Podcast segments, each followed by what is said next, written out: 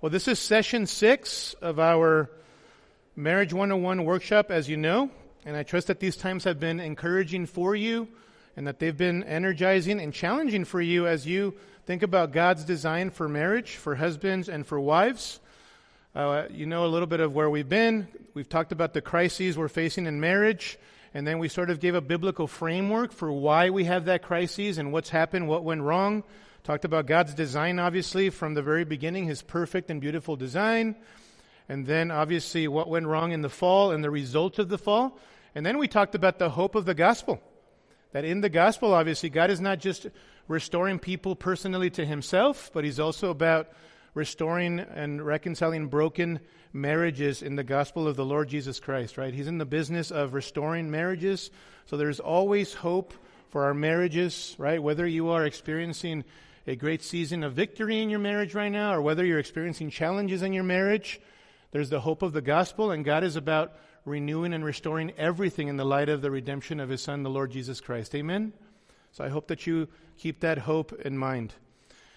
But we, obviously, we need to return alongside, along the lines of that hope. We need to return to His design, right? There's a responsibility incumbent on us to be people who flesh out uh, His responsibilities that He's given us as husbands and wives so that our marriages might not just survive, but that our marriages may also thrive. So we've been talking about that last week, if you remember.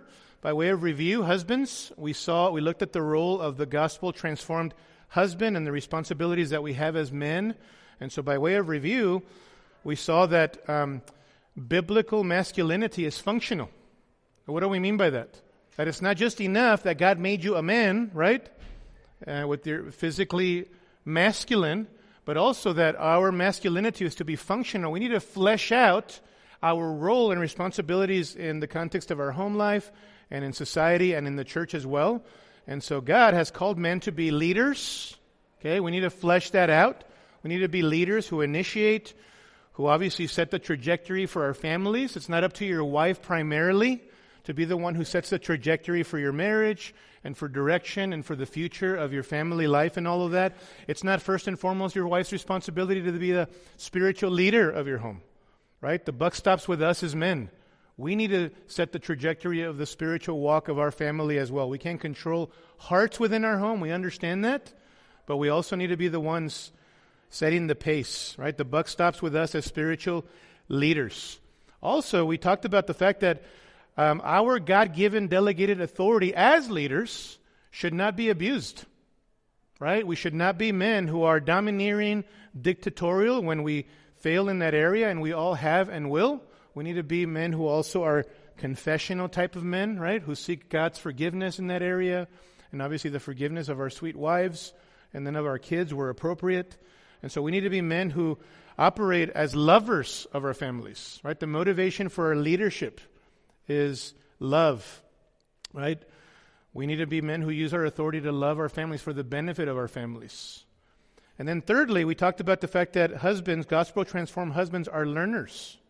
That the greatest subject matter after God for each of us as men are our wives, right? We need to be students of our sweet wives.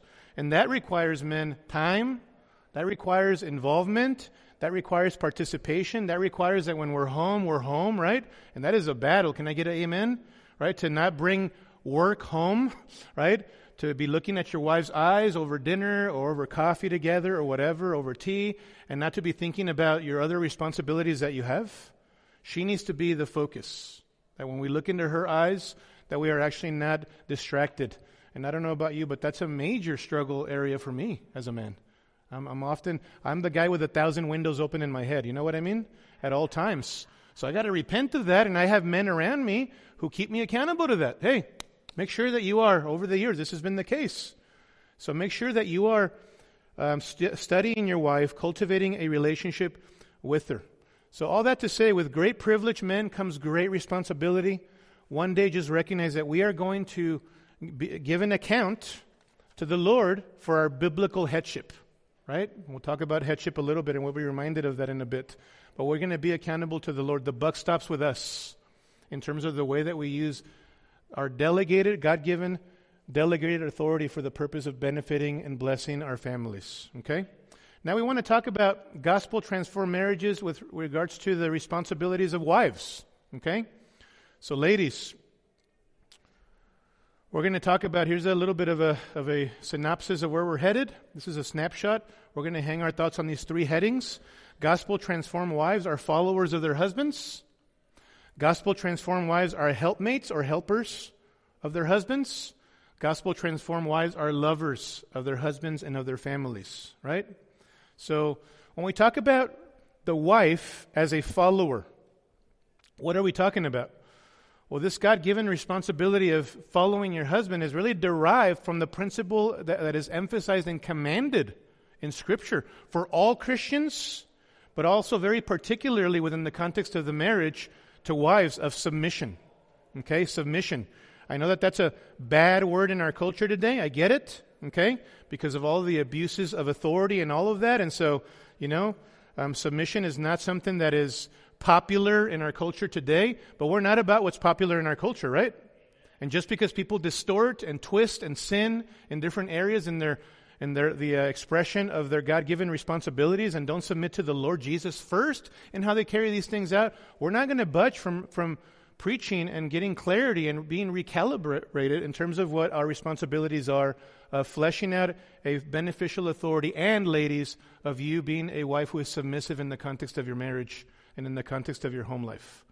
So there are multiple passages there that we derive this principle of submission from. The early chapters of Genesis, I don't want to get into all the, the implications of those statements. Genesis 2.18, right, and 20, chapter 3, all, there, are, there are statements made there to Adam, to Eve, and then to Adam again post the fall that imply the divine order, right? Even think about God's words to Adam in Genesis chapter 3 verse 17 of because you have listened to the voice of your wife.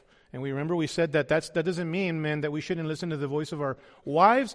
That means, in context, that, that Adam elevated the voice of Eve, right, sinfully above God's commandments.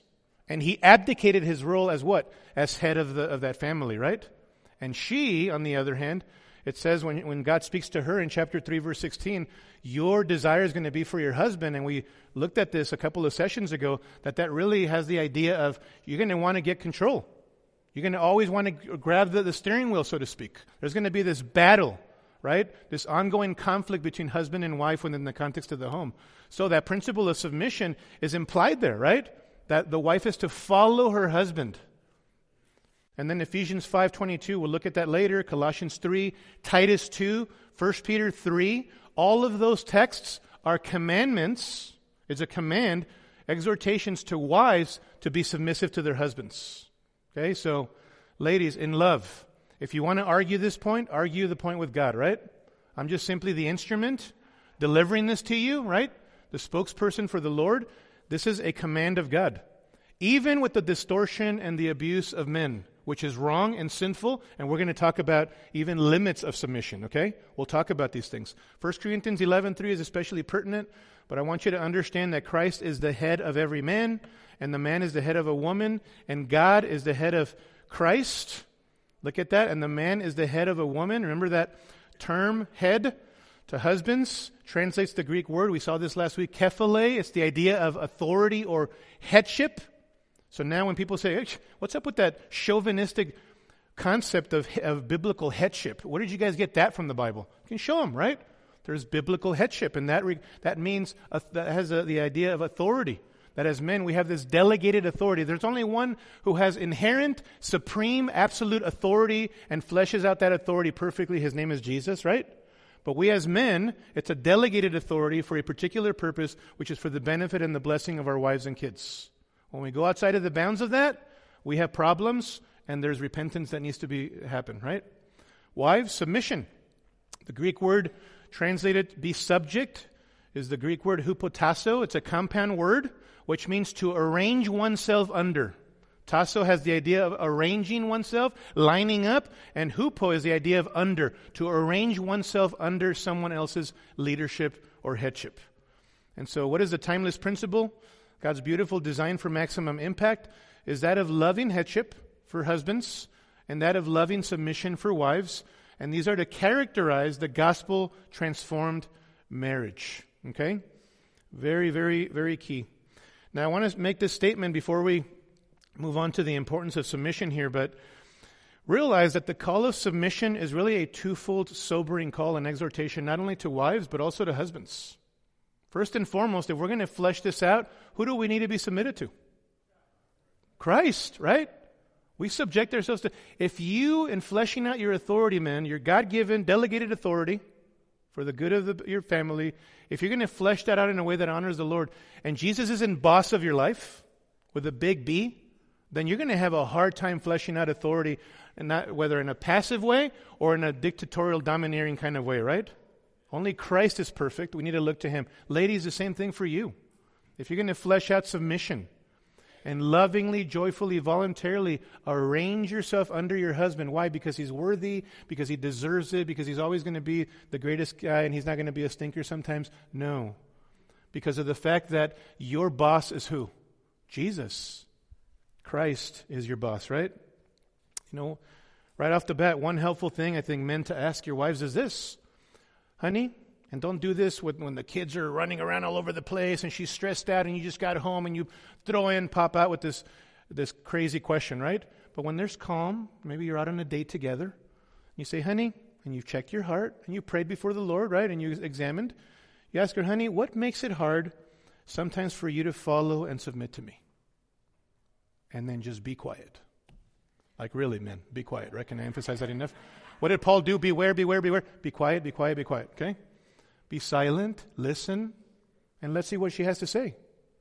And ladies, don't use that as an opportunity now, right, to blast off, right? Start taking shots at your husband. If he's had the humility and he's examining himself before the Lord prayerfully and God dependence to ask you that, don't blast off and start, well, this and this and this, 150 things, right? Like, hey, here are a couple of, of things, honey. And I know that, you know, as wives, you want to give the benefit of the doubt. 1 Corinthians 13 says that love believes all things. So oftentimes it's helpful. I've told wives, hey, and let them know, honey, I know that some of these things are not ill intentioned. I didn't say that you meant to do this. I don't, I don't, I'm not saying and implying that you have evil intentions and when you do this, but this is something that comes across, and this is what, what I struggle sometimes, why sometimes it's hard to follow your lead. Try it sometime, okay? Some of you maybe have already done that in different ways where you have those conversations. But that's a great question right off the bat as far as even this issue of facilitating our wives' submission, right? All right, let's talk about the importance of submission. The importance of submission. Okay, and there's a lot to cover today, so hopefully it isn't too fast for you. The importance of submission. Why is submission important? Because Christ's glory is at stake. Think about this. It's not about you, wife. It's not about you, husbands, even in the exercise of your authority. It's about the glory of Christ. The goal of marriage and the goal of our interactions and the goal of fleshing out these roles is not in and of itself our personal happiness. Because we're fallen creatures, we're going to define happiness very different ways, right? Is God against our happiness? What do you think? Does God want you to have a miserable marriage? Of course not. But it's not happiness as you define it, it's how He defines it in His Word, right? But the ultimate goal is the glory of Christ. And if, if that's your goal, the glory of Christ, even in your submission, ladies, then it's going to have implications for when your husband doesn't respond well to you, when he's not living the way that he should, right? Um, you're going to be focused on the glory of Christ. We'll talk about this a little bit more later. Marriage is a picture of Christ and his church. Wives, be subject to your own husbands, for the husband is the head of the wife, as Christ also is the head of the church, he himself being the Savior of the body. But as the church is subject to Christ, so also wives ought to be to their husbands in everything. Verse 32 This mystery is great, but I'm speaking with reference to Christ and the church. The ultimate point of that passage is not the, the, the, our human marriage. He says ultimately, this is a picture, this is, this is about Jesus and his church, says the apostle Paul. And your marriage represents something about Christ and the way that he relates to his church. And ladies, your marriage represents something about the church and how the church relates to her Savior, the Lord Jesus Christ. Think about that. Huge, huge, right? And so that authority submission dynamic, God's beautiful design is to picture, to mirror that relationship between the church to Christ, right? So think about this. Marriage, learn to begin to think about your role and your marriage this way. Marriage is Christ through you. Men, marriage is Christ through us. If it's a picture of Christ in his church, right? Ladies, your submission is Christ through you. Christ through you. And ultimately, it's about how we represent him, his glory, right? Christ's glory is at stake. We represent Christ to the world. So let me just ask you what, what picture or conception of Christ are you giving to others, to the watching eye around you? In your neighborhood, right? Super critical and important men and ladies in the context of your home. What is the picture that you're giving to your children, young and older, about your marriage?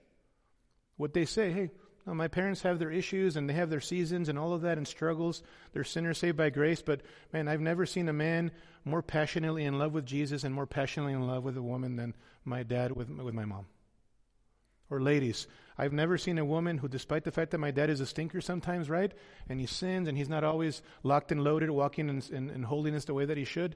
I know that my dad, my mom loves my dad. She arranges herself under him, short of him making her sin. He, she does everything she can to lovingly, joyfully, in even her disposition from the heart, arrange herself under him and follow him. Right? And support him. Super important.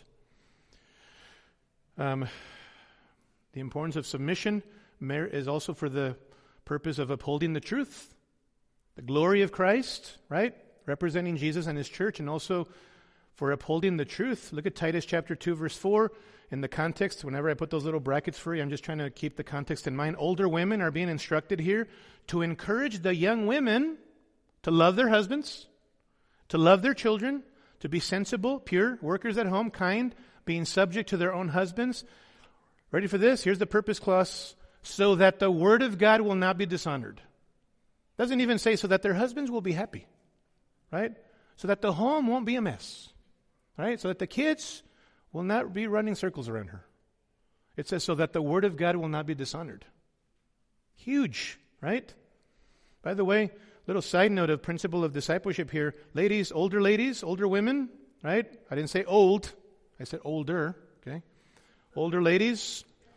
And I and and might I add this.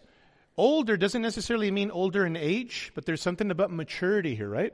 Older women, if you fall into that category, whatever that looks like. We can talk about what that looks like, and we will actually very soon when we walk through the book of Titus. But older women, your responsibility after your home life, older ladies, is to be coming alongside of younger women in the church, informally, formally, in whatever context, right? And be investing into them, teaching them what kinds of things. Encouraging them to love their husbands, to love their children, to be sensible, not out of control, right? Emotional wrecks, self controlled, right? Pure, holy. Workers at home, that their home would be their domain, right? That their home would be their domain. Kind. This is not just, I want to be kind, but they're actually women who are known for their kindness in the context of their home. You need to be teaching the women that and modeling that, ladies, exemplifying that, right? In your example and in word, being subject to your own husbands right? You model that by example, older women, and you teach the younger women, hey, make sure that you are arranging yourself under your hubby. Okay, follow his lead. What does that look like? Let's talk about it. What are the struggles? What are the limits? Let's talk about that. Investing yourself into the younger women of the church, right? Did you notice the content of investment, right? Love, sensibility, self control. Um, that, that sensible uh, word there really has the idea even of not only self control, but rightly ordering their priorities. Older women need to come alongside of younger women who haven't lived, li- lived life long enough to help them rightly order their priorities. What is the main thing? Keeping the main things the main thing, right? Older ladies, you come alongside of them in that content. Purity. Workers at home, right? Key. But the key here at the end of verse 5 is so that the word of God will not be dishonored. Okay? Notice the next, the motivation of submission. The motivation of submission. Ephesians 5.22 Wives, be subject to your own husbands, and I put this in caps for you, as to the who? As to the who, ladies? As to the Lord, right? As to the Lord. Colossians 3:18 Wives be subject to your own husbands as is fitting in the Lord. It's what's right before the Lord, in other words, right? As you submit to Christ as unto the Lord, as is fitting in the Lord. It's what's right before the Lord, is what he's saying. It's what's righteous before the Lord. It's all about the Lord. That's the motivation for your submission. This is so, so important, ladies, right? So, so important. Why? Because often your husbands won't deserve to be followed. Can I get an amen, brothers? You know what I'm saying? Man, I often like sit there, I'm like, oh, I can't believe that this poor woman has been called to follow me, you know? Because I often fail, I'm often weak. Can you identify with that, brothers? Yeah. Ladies, it says unto the Lord, especially in those times, right? Ultimately, you're doing this for Him. And don't be telling your husband, well, it's as unto the Lord, so I don't even, I'm, I don't even, it's not even for you. I want you to know that. I'll follow you, but it's not for you. Right? I take it that the laughs are because you've done that before, maybe thought it, right? So that's comforting to me, right? Well, I can tell you that in counseling, that's often been the motivation. It's like, yeah, it's unto the Lord, Pastor. Thank you for that reminder. You know, she like sticks her tongue out at the husband, right? Figuratively speaking, and sometimes literally speaking. It says unto the Lord, right? So the idea there, ladies, is not throw it at your husband's face. It says unto the Lord and then do it from the heart, right? It's out of heart of worship. So then he blows it when he doesn't reciprocate, when he acts sinfully, right? When he's not steadfast in his role before the Lord, you still flesh out your role. Ultimately, you want to be faithful, right, for the glory of Christ. So, um, what is submission? Okay, because there's a lot of confusion and a lot of pushback, obviously, of the definition of submission. So let's talk about what submission is, and then we're going to talk about what submission is not. Okay? What submission is. And this is an examination, a brief one, albeit.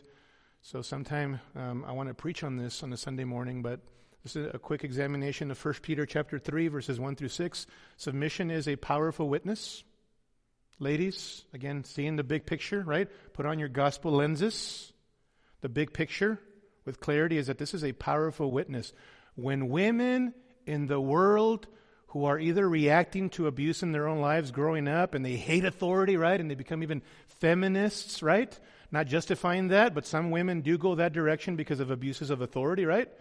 Or when women in the, in the world um, are distorting authority and biblical submission, ladies, you can be a powerful witness of God's kind of submission, right?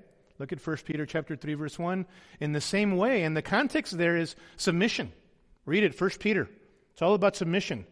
And, it, and it, the pinnacle in chapter 2 of, of, uh, of uh, 1 Peter, leading into this exhortation to wives, is Jesus Christ, our Lord Jesus. It says, He did not utter threats, He did not revile in return while suffering threats. He didn't respond that way himself, but he kept entrusting himself to him who judges righteously. Remember that passage? 1 Peter chapter 2? And then he says, in the same way. Context. This is just exegesis, right? Exegesis is drawing out from Scripture, right? Principles and implications. Again, you want to argue with someone, argue with the Word of God, right? In context, it's Christ. You wives, be submissive Arrange yourself under your own husbands. And underline that own. There's a general submission that we should all have towards each other, even in the context of the church, and a submission towards your leaders, even, right? Hebrews chapter 13, verse 17. But there's a particular submission unto your own husbands. A very particular submission where you follow his lead. Okay? So that, purpose clause, even if any of them are disobedient to the word. What is that all about? Well, the two primary views about of disobedience to the word are either this is a professing Christian husband who professes Christ, and there's evidence in his life that he is a believer, right? It's one thing to profess Jesus, it's quite another thing to actually be a Christian. Well, well I'm going to preach on the second service if you weren't in first service. So it could either be a professing Christian husband who professes faith, who is being disobedient to the word, right? There's a season of his life, pattern of uh, um, some difficulties come up, he's being disobedient, not walking in by the Spirit, etc. Or the other view is that he is a non believer. Okay? So there's an extreme case, and then there's a, another case. Which one is it? Right? There's arguments on both sides that are very key. I think that this is speaking about one who is a non believer. Okay? But it's debatable. Okay? We'll, we'll tell you everything the text says and nothing more. And I'll always give you two views if they are compelling views. There's argument on both sides. I think it's speaking about a non believing um, husband, because oftentimes when disobedience to the word is used like this, it's speaking of someone who's not a believer. They're not submitting themselves to God's word and specifically even the gospel message. Okay? Either case, he says, whether it's it's the professing Christian who is Christian husband who is walking in disobedience, or the non-believing husband says, "You make sure that you be submissive, right? And there are parameters. We'll talk about that in a bit, so that they may be won without a word by the behavior of their wives." Oh, this is so hard, right, ladies? Tough stuff. And how many of us haven't sat in rooms in counseling sessions with women who are in very difficult situations and we've had to work through some of these texts, right? And even 1 Peter chapter 3 verses 1 through 6 in this age of where everything is abuse, okay? Everything is abuse. Is there abuse? Yes. But everything is abuse. This passage has been thrown out the window. So that people don't want to go here anymore in conservative churches even. Because this rubs people the wrong way, right? And their mind always goes to abuse. Physical abuse. Well, what about physical abuse? What about physical abuse? We get it, don't we? We see a lot of that in our in our contexts. But just be careful. This is God's word. This is not even Peter talking in and of himself. The, the, God inspired Peter to write down the exact words in 1 Peter chapter 3, verses 1 through 6, right? And so, says, in these difficult situations, do everything you can, following after the pattern of your Lord Jesus Christ at the end of 1 Peter chapter 2, to lovingly arrange yourself under that man. What, short of him asking you to sin, right? And we'll talk about that in a bit so that they might be won without a word by the behavior of their wives. Ladies, I just got to tell you, um, I met a few years ago. Oh, man, I got to be careful with all my anecdotes here. But I met a man 30 years ago. I, I led a group of millionaire people, some believers, some non believers, into a foreign country in Peru to feature the gospel center churches who were caring for people who were poor in that area. And on the way back, he and I really hit it off. He was an older guy in his 70s by now. He says, says, I just got to tell you my testimony. I got to tell you. I go, brother, tell me. You know, you've been telling me that you want to share your testimony with me. He says, I was 30 years, 30 years married to my wife, my current wife. He says, and 10 years ago, brother, he says, I came to know Christ. But I got to tell you, for 30 years, says, that woman, my wife, and he started crying and just bawling. Says, I was so abusive with my speech. Says, I never hit her. Never put a hand on her, but I was so emotionally abusive. I was so demeaning to her, so condescending to her Christianity. She would, the only times that I would ever go to church are like on special occasions, once or twice a year. He says, one year she, she invites me. I thought she was on the verge of leaving me from what I could tell, he says, but she always lived her life before me. He says, and she takes me to church. We go to the Easter service. We sit there through the sermon. The pastor comes up to me afterward and meets me for the first time. He says, and then after, she managed to get me to go to this fellowship small group after church, and we're sitting there, and I'm watching these 20 something Christians talking about the Bible and just reaching out to me and all of that. He says, and I was just like stirred. He says, I can't believe I even did that. I would always turn my back on those kinds of invitations. He says, and then we went home. He says, and my wife comes into the living room. He says, and I'm sitting there. He says, and I am literally crying like a little baby. And she never sees me cry. And she gets on her knees. She says, honey, what ha- what's going on? What's going on? He says, I just got to tell you, for 30 years, I've made your life miserable. 30 years. And you have been so gracious to me. You, you followed my lead even when you didn't agree with my, with my direction. And then today I go interact with the, the, people of your church. I hear your pastor. I meet your pastor. Then we, I go and I see people living out this gospel thing. He says, I'm ready to give my life to Jesus. What am I telling you? That that's the situation in every case? No, right? God gives grace in every situation, brethren. But that one in a handful of other situations, maybe less extreme than that one, where a he, whenever I think about this text, I think about those particular testimonies of the power of witness, even for you ladies in terms of your submission to your husbands as unto the Lord, for the glory of Christ, right? Powerful. Submission is, is a powerful witness. Submission is precious in God's sight. Look at this. As they, right? The disobedient husband from the context, whoever he is, observe your chaste and respectful behavior. Notice that, ladies, right? As they observe your chaste and respectful behavior, right? What does it typically, what do you typically do or you see in, in ladies when they're walking in the flesh? How are they trying to convince their husbands who are, have not even walking in obedience to the Lord? They do it with their mouths, right? Nagging, arguing, being combative with a disposition that is bitter, right? He says they need to be able to observe your chaste and respectful behavior, your holy behavior. That you're being Christ like, right? That's how we might summarize that from the context, even. Verse 3 Your adornment, ladies like to adorn themselves, and in those days, women did it very, very, um, uh, in a very showy kind of manner, right? In Ephesus and Asia Minor, right? Where this is located as well. It says, let your adornment not be merely external. He says, don't adorn yourselves, right?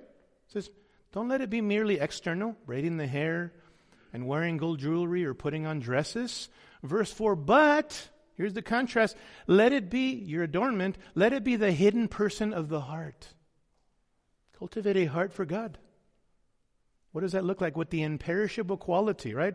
Those things, adornment and braiding the hair and all of those things, you ladies know this, right? Over time, they're pretty perishable, aren't they? Right? You ever send your wife to get um, her nails done? Eventually, ladies, you need to keep going back every other month to get your nails done, right? Those things are perishable, right? He says there's a kind of adornment, the adornment of the heart, women, ladies, that is imperishable. That is a gentle and quiet spirit. What does that talk about? That's speaking about, you know, typically the opposite of that would be this you're always stirred, right? You're stirred. You're always uh, a whirling dervish on the inside always harboring bitterness, unforgiveness. That would be the opposite of a gentle and quiet spirit, right? Where you're always ready to just bash your husband or tell him, let him know how you feel about things. Should you let him know how you feel about things? Yes. Husbands should listen and invite the input of their wives. But there is a state that women can be in where it's like, it's, it's combative, constant argumentation, right? Constantly going at him. That is the opposite of a gentle or meek and quiet spirit. The kind of spirit that is, that is trusting in the Lord, which is precious, he says, in the sight of God. It's precious in the sight of God. Notice who is the ultimate audience, ladies? It's God, right? Who looks at your heart. So are you cultivating that? It's precious in God's sight to walk in loving submission. In fact, I call it the power of submission. The power and the beauty of submission. Ladies, t- it takes a strong woman, godly, Christ like woman, to submit herself to, an, to a sinner. You know what I'm saying? Amen, says, say the ladies. I know that you don't want to yell that out with your husband sitting next to you, but in your hearts, you know. It takes a strong woman, stable in her emotions and knowing in her convictions and her beliefs, to submit herself to a sinning, a sinner saved by grace, right? That's why it says unto the Lord, because you can always follow Jesus, right? He's flawless, blameless, perfect. That's why it's as unto the Lord. So I call it the power of submission, and a submission that is precious in God's sight. Ladies, you have one primary audience. It's not that you don't care about what your husband thinks, okay?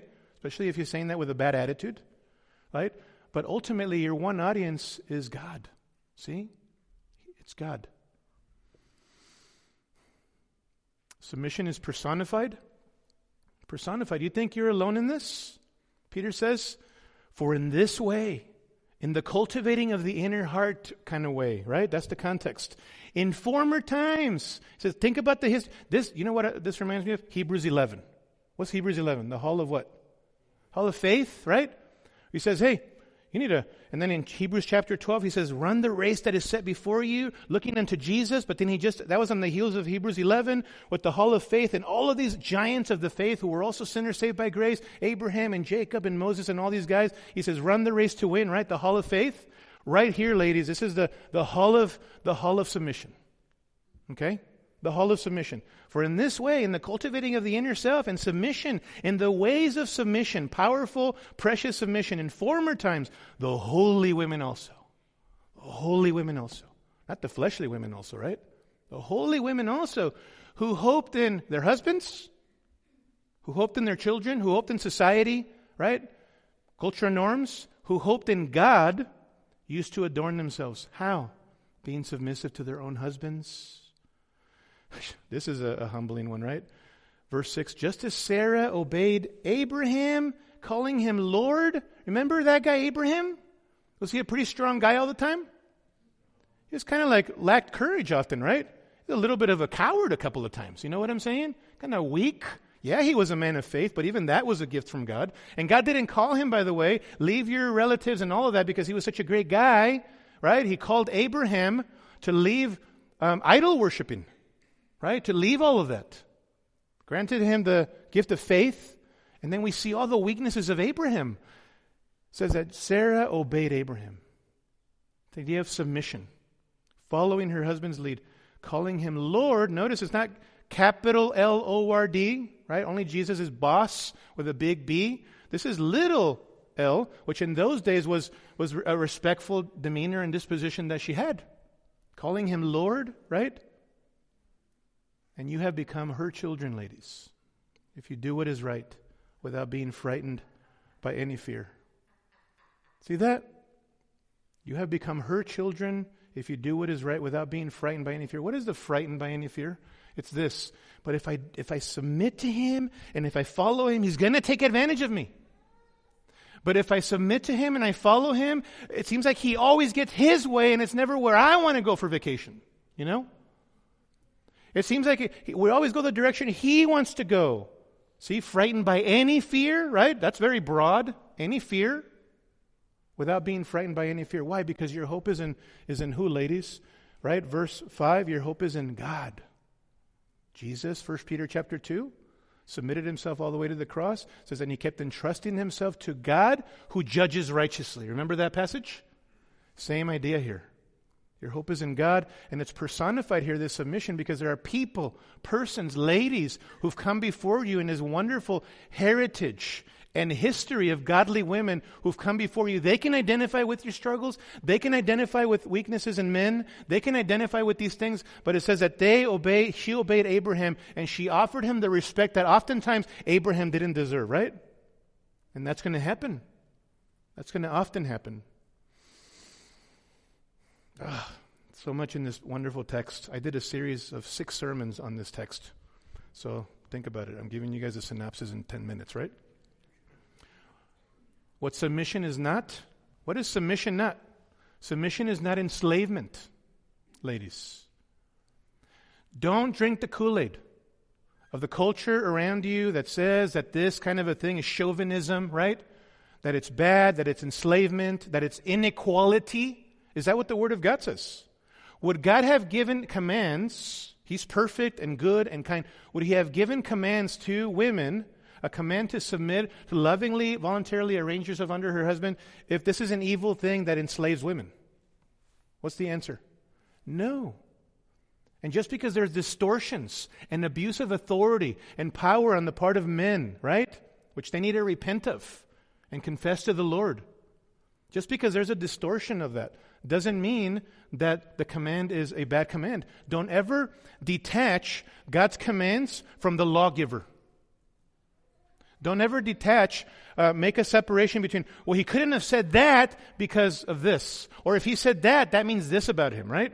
If he's a good and holy and perfect God, then all of his commands are not burdensome, First John, but they are for our good and for his glory, yes? Regardless of the distortions. Submission is not loss of a wife's precious uniqueness. And by this, I'm talking about her beautiful, precious femininity those wonderful womanly aspects about her. Okay, in fact, a man who is helping his wife live out biblical submission is a man who invites the input of his precious wife, understanding that she's unique and she's precious. He's, he, she's his companion, her, his partner, uh, his helpmate suitable, and he's going to invite the input of his wife if he's a good leader. Right? You may not always do what your wife is saying, men, that, you, that, that, that uh, to do, but you want to invite her input because you know she's for you. You know that she's equal to you. You know that she's your partner in life. You know that her femininity, right? In complementarianism, these two wonderful masculinity, femininity working together and complementing each other, that you need that uniqueness and her feminine aspects to be able to assess right situations and make decisions in, in life. Yes? You need that. You're a bad leader if you have a, a, habit of being authoritarian, dictatorial, and you never, as a pattern, seek to invite the input of your wife into things. Right? And I'm a bad leader if if, if, if I do that. Submission is not, does not imply inferiority. Again, right? The culture says this um, equality equals sameness. That if you're truly equal, man and woman, then you should be able to do the same things across the board, all the way. Women should be out there playing with the Kansas City Chiefs, you know, because they're equal. Right? Seriously, right? Or men should be having babies now. You know what I'm saying? You heard that movement? it's like back in the 70s, there were already men trying to think about that. And now, some of it is, is beginning to be fleshed out in medicine and science and all of that. What in the world are we doing? You know what I'm saying? So, because equality equals sameness, men should be able to have babies now because, hey, we're equal as men too to the women. We should be able to have babies. Again, the Bible teaches ontological equality right? In being, essence, we're equal, ontological equality, but distinctive d- distinction in roles and responsibilities. Beautiful complement, right, of each other masculinity and biblical femininity. Submission is not limitless or absolute. Submission is not limitless or absolute. This is really, really key, men. When we go outside of the bounds of our God given delegated authority and we impose physical abuse and pain upon our wives, you are in sin as a man, as a leader of your home. You are not using God given authority in a way that it benefits her. You are hurting your wife. Did you hear me? And I got to tell you, authority, our authority, has its limits. And we go outside of the bounds of that, and women, ladies, if you are, are seeking to be submissive to your husband and you are seeking to live a godly life, 1 Peter 3, and your husband imposes physical, uh, physical pain upon you, guess what? We have a couple, of, a couple of provisions that God has made for that the church and government. Okay? So, Hebrews chapter 13, verse 17 says that your shepherds are, are soul takers, right? Your shepherds, your elders. So, your elders, you should not ever keep that confidential. Confidentiality has its limits. You say, well, I don't want to. Listen to me. If God's glory and the good of that person is at stake and there's sin involved, you don't keep that from your shepherds. That is a distortion of confidentiality. Why would you do that? Why would you ever do that? You need to bring it to your shepherds. What does it mean that we care for your souls? That we know exactly what's going on in the inner recesses of people's lives and, and their, their relationships, right? So that the whole church then, the elders are going to tell the whole church, no. Confidentiality says, hey, the people who know now, know, and that's it. Now we're going to deal with it head on. You know what I'm saying? Leaders. Secondly, there's the laws of the land. Romans chapter 12, right?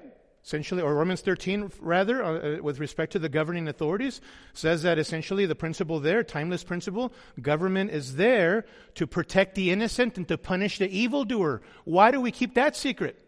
The issue of physical abuse. If you as a man go outside of your God-given delegated authority to bless your family and to be and to care for your family, then you are subject to the laws of the land and you're breaking the law by basically imposing physical pain upon your wife. You know what I'm saying? Please take this as a pastoral expression of my love and my desire to be faithful to the Word of God. Yes? So, we will impose or leverage the governing authorities upon you if you physically hurt your wife. And ladies, you don't need to be in a situation like that as you now get your elders involved and we shepherd you guys. We do temporary separation in that kind of situation. We will do that. As we engage in counseling, as we engage the authorities of the land, right? There will be temporary separation because we want to protect a woman from a that kind of situation. In a couple of cases over the years, I got to tell you, we even had to protect a man from that situation. The lady was coming after him and throwing things at him. You know what I mean? She chased him with a knife at one point. managed to run faster than her out, right? She was actually like two months pregnant. Can you believe that? With a knife and two months pregnant. We had to, after discerning the situation, getting clarity, asking questions, and listening, we had to remove him from the situation. And in every case, we try to do everything we can to restore the marriage. Unfortunately, in some unique cases, after a lot of counseling, a lot of asking questions, a lot of engaging, brethren, obviously God has given made two provisions, right? For for for divorce. And he's made those provisions because of the broken, fallen world in which we live. But from the beginning, Jesus says, it has not been this way. So we do everything we can to restore the marriage. And I can tell you amazing stories of people who, in bad situations and even worse than those, actually the marriage has been restored and they're glorifying God with their marriage. There's always hope in the gospel. Amen? Submission is not limitless or absolute, neither is authority. What's a biblical and helpful definition of submission? Oh, running out of time. Submission is an inner attitude, ladies, of gentleness and tranquility. Instead of being a whirling dervish on the inside, you're cultivating before the Lord this attitude of gentleness and tranquility because of the peace of God which surpasses all comprehension, based upon a wife's hope in God. That's your anchor. It's not whether your husband treats you well, whether he always responds the way that you want him to respond. Your anchor is your hope in God, which expresses itself, right? This attitude now expresses itself in her joyful and voluntary choice. Submission is a choice, ladies. You're not helpless, right? You're not a helpless victim. Submission is a choice. Joyful, voluntary choice to respectfully affirm and submit to her husband's leadership for the glory of God. And here's the, the fact that there's limits within the biblical parameters of her obedience to Christ. So when he goes outside of the bounds of his of obedience to Jesus and he's asking you to go against something that God's word says or he's physically hurting you, that's not within the parameters of obedience to Christ, is it? So there are there are limits. But notice there is a call and a command for wives to arrange themselves under their husbands. This is a beautiful complementarian marriage that we're talking about that God designed, right? All right, helpmate or helper.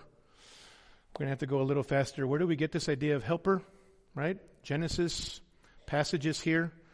Um, the idea of I will make him a helper suitable, that is corresponding to him. Remember, this is right after Adam was given the wonderful privilege of naming all of the animals. He's seen all of these creatures go through one after the other, and I'm sure he realized himself like, none of these animals fit me, right?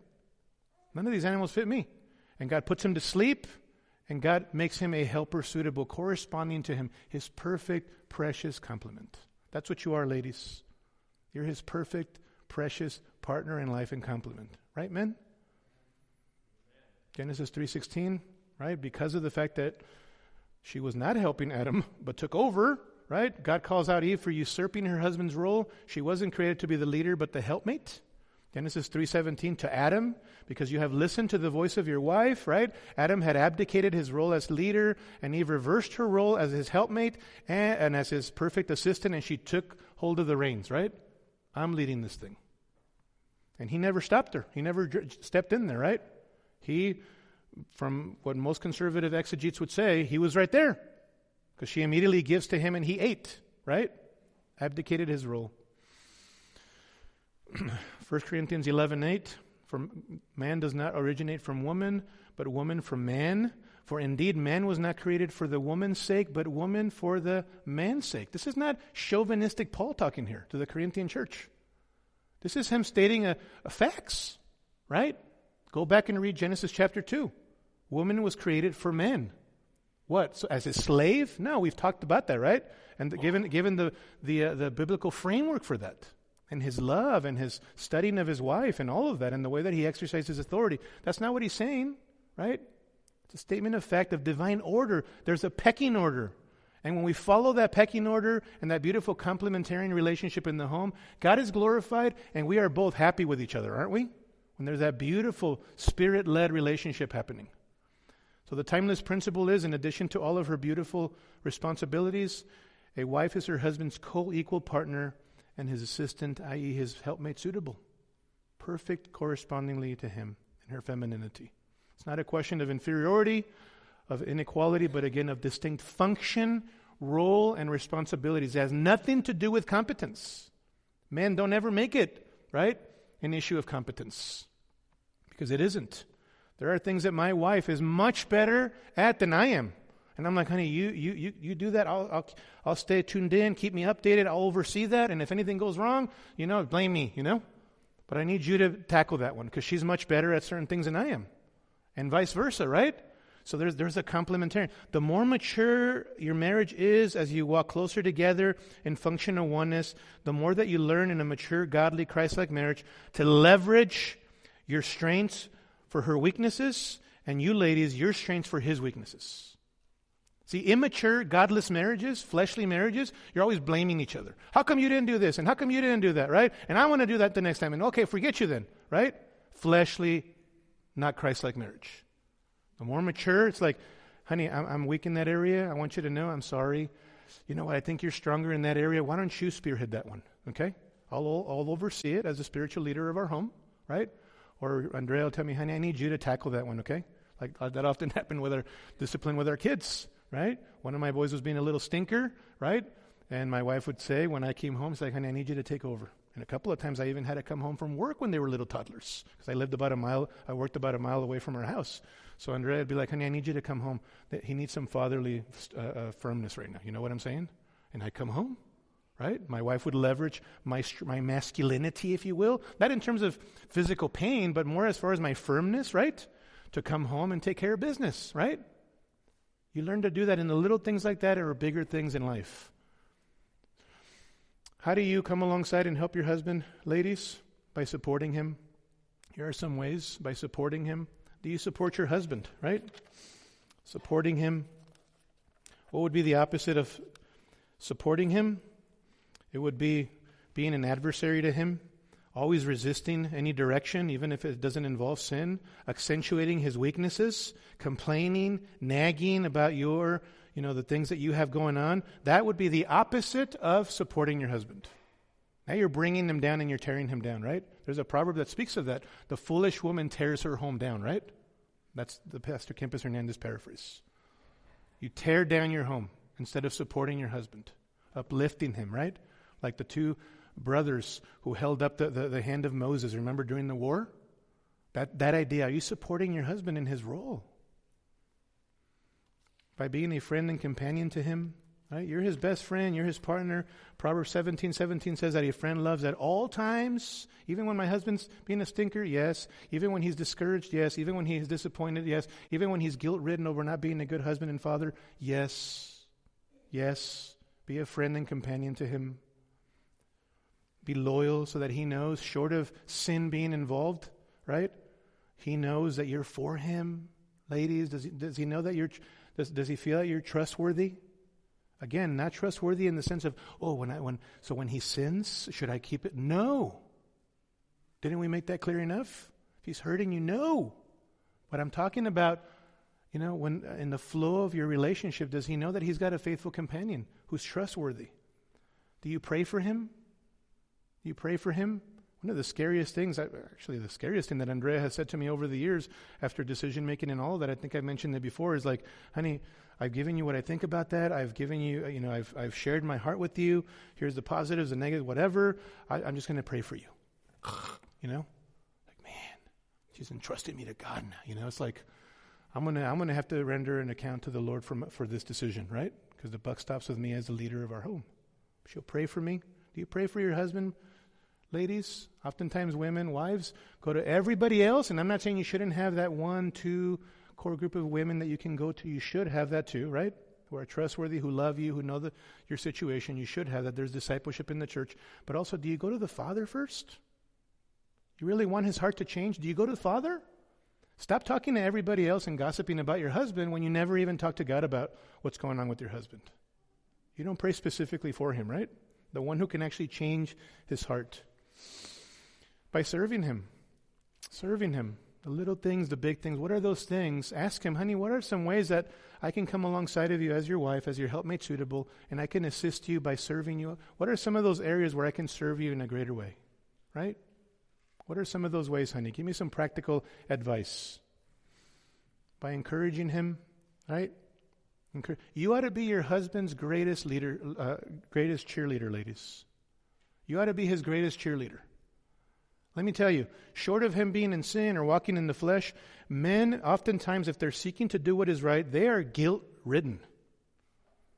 Men, because there's, there's this in, in, masculinity, there's this embedded sense of responsibility for men who are walking with Christ. We want to provide, we want to protect, we want to do, we want to do a good job as men. Oftentimes, when we fail, we really get down on ourselves. You know what I mean? There are guys that get really high on the highs and really low on the lows.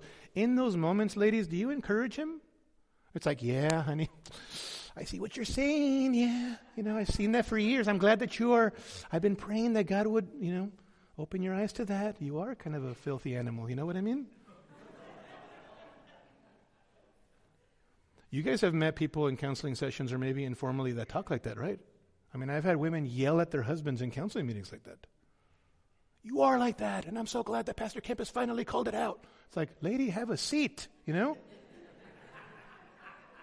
not an encourager, not a cheerleader, always bashing him, always saying all the negatives, right? Philippians 1 tells us that he who began a good work in you will perfect it until the day of Christ Jesus. So we should always be looking for the evidences of God's grace to affirm, to commend. Even when it's hard, look for it. Pray for it. Lord, help me to see the things that my husband is doing well so that I affirm that. Vice versa, also for us men.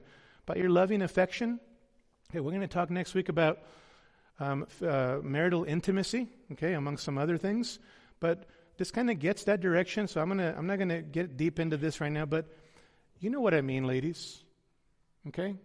There are women who use physical affection, whether it's just the ongoing and the flow of the marriage, uh, hugs or kisses or whatever, who, uh, or even sexual intimacy, who use this as a weapon against their husbands, as a weapon to withhold if they're not if he if he's not putting out as far as his responsibilities. You know what I mean? Women can really do that. Sometimes men do that too. Generally speaking, women do that. We'll talk about some of that next week. Your loving affection, making yourself available to him rather than him coming and having to ask you, right? Men should be the pursuers. We'll talk about this next week, even in this area of intimacy. But how often, ladies, do you make yourself available to your husbands, right? And put his needs before your own. We'll talk about some of these things. By honoring and affirming his leadership, right? And the wife must see to it that she respects her husband, Ephesians 5.33. Um, do you honor and affirm his leadership even with the kids? Oftentimes I've seen this in counseling where the wife is just totally um, um, speaking condescendingly or undercutting her husband's leadership with the kids, young and older, right? And then I see it in the counseling sessions where all the whole family is in there, and then the kids are like, "Well, Mama said."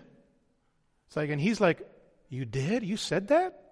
So I, I basically asked him not to do that, and you still said that he could do that? And you see the undermining of the husband's leadership? Ladies, do you affirm your husband's leadership in the lives of your kids? What about in decision making? What if you have a husband who says, honey, what, what do you think about this? Well, here's what I think, honey. And then you can say, ladies, honey, but ultimately you're responsible before the Lord for that decision. Okay? So I want to know, I want you to know that I trust you, I defer to you. Unless we're violating something in Scripture, we sought the counsel of other older mentors, right? Um, I trust you. I, I want to follow your lead, honey. What do we need for these things, brethren? Grace, don't we? These are hard things, I know, but these are such countercultural things because Satan doesn't want us to be fleshing out God, our, God given responsibilities. And ready for this? Glorify God in doing that and actually make one another happy, right? One time they asked Pastor MacArthur, um, uh, we're going to cover this one next week. But one time they asked Pastor MacArthur, some young guy says, Pastor MacArthur, what is the key to a great marriage? You know, he'd been he'd been married already 40 plus years. Give us the key in this Q&A. And you know what he says? He says, I'll tell you. He says, I just want to make Patricia my wife. More than anything, I just want to make her happy. And that's my goal. Right? Putting in perspective, obviously God's glory, but God's glory as he just makes his wife happy. And I thought, wow, that's a great goal, isn't it? Within biblical parameters, right? Biblically define what happiness means and signifies. I think that's a great goal. God has designed roles and responsibilities for us as husbands and wives so that we would make each other happy. Yes? within sanctified biblical parameters. And the ultimate goal is His glory. We do it as unto the Lord because we're going to fall short with one another in our interactions. We want to make sure that we glorify Him by fulfilling these beautiful things. Amen? Uh, all right. We'll cover, uh, we'll be in our last session next week, so we'll finish the role of the wife as a lover of her husband, and then we're going to get into um, marital intimacy a bit with some principles in that. And so hopefully this will be helpful to you as we think about next week. Okay, let me pray for us. Father, thank you for your grace and for your mercy and for the wonderful beauty and clarity of your word. We pray that you would help us by your Spirit and by your grace to apply ourselves to these truths, that we might glorify you and, yes, be a source of happiness in the lives of one another. We pray in Jesus' name. Amen.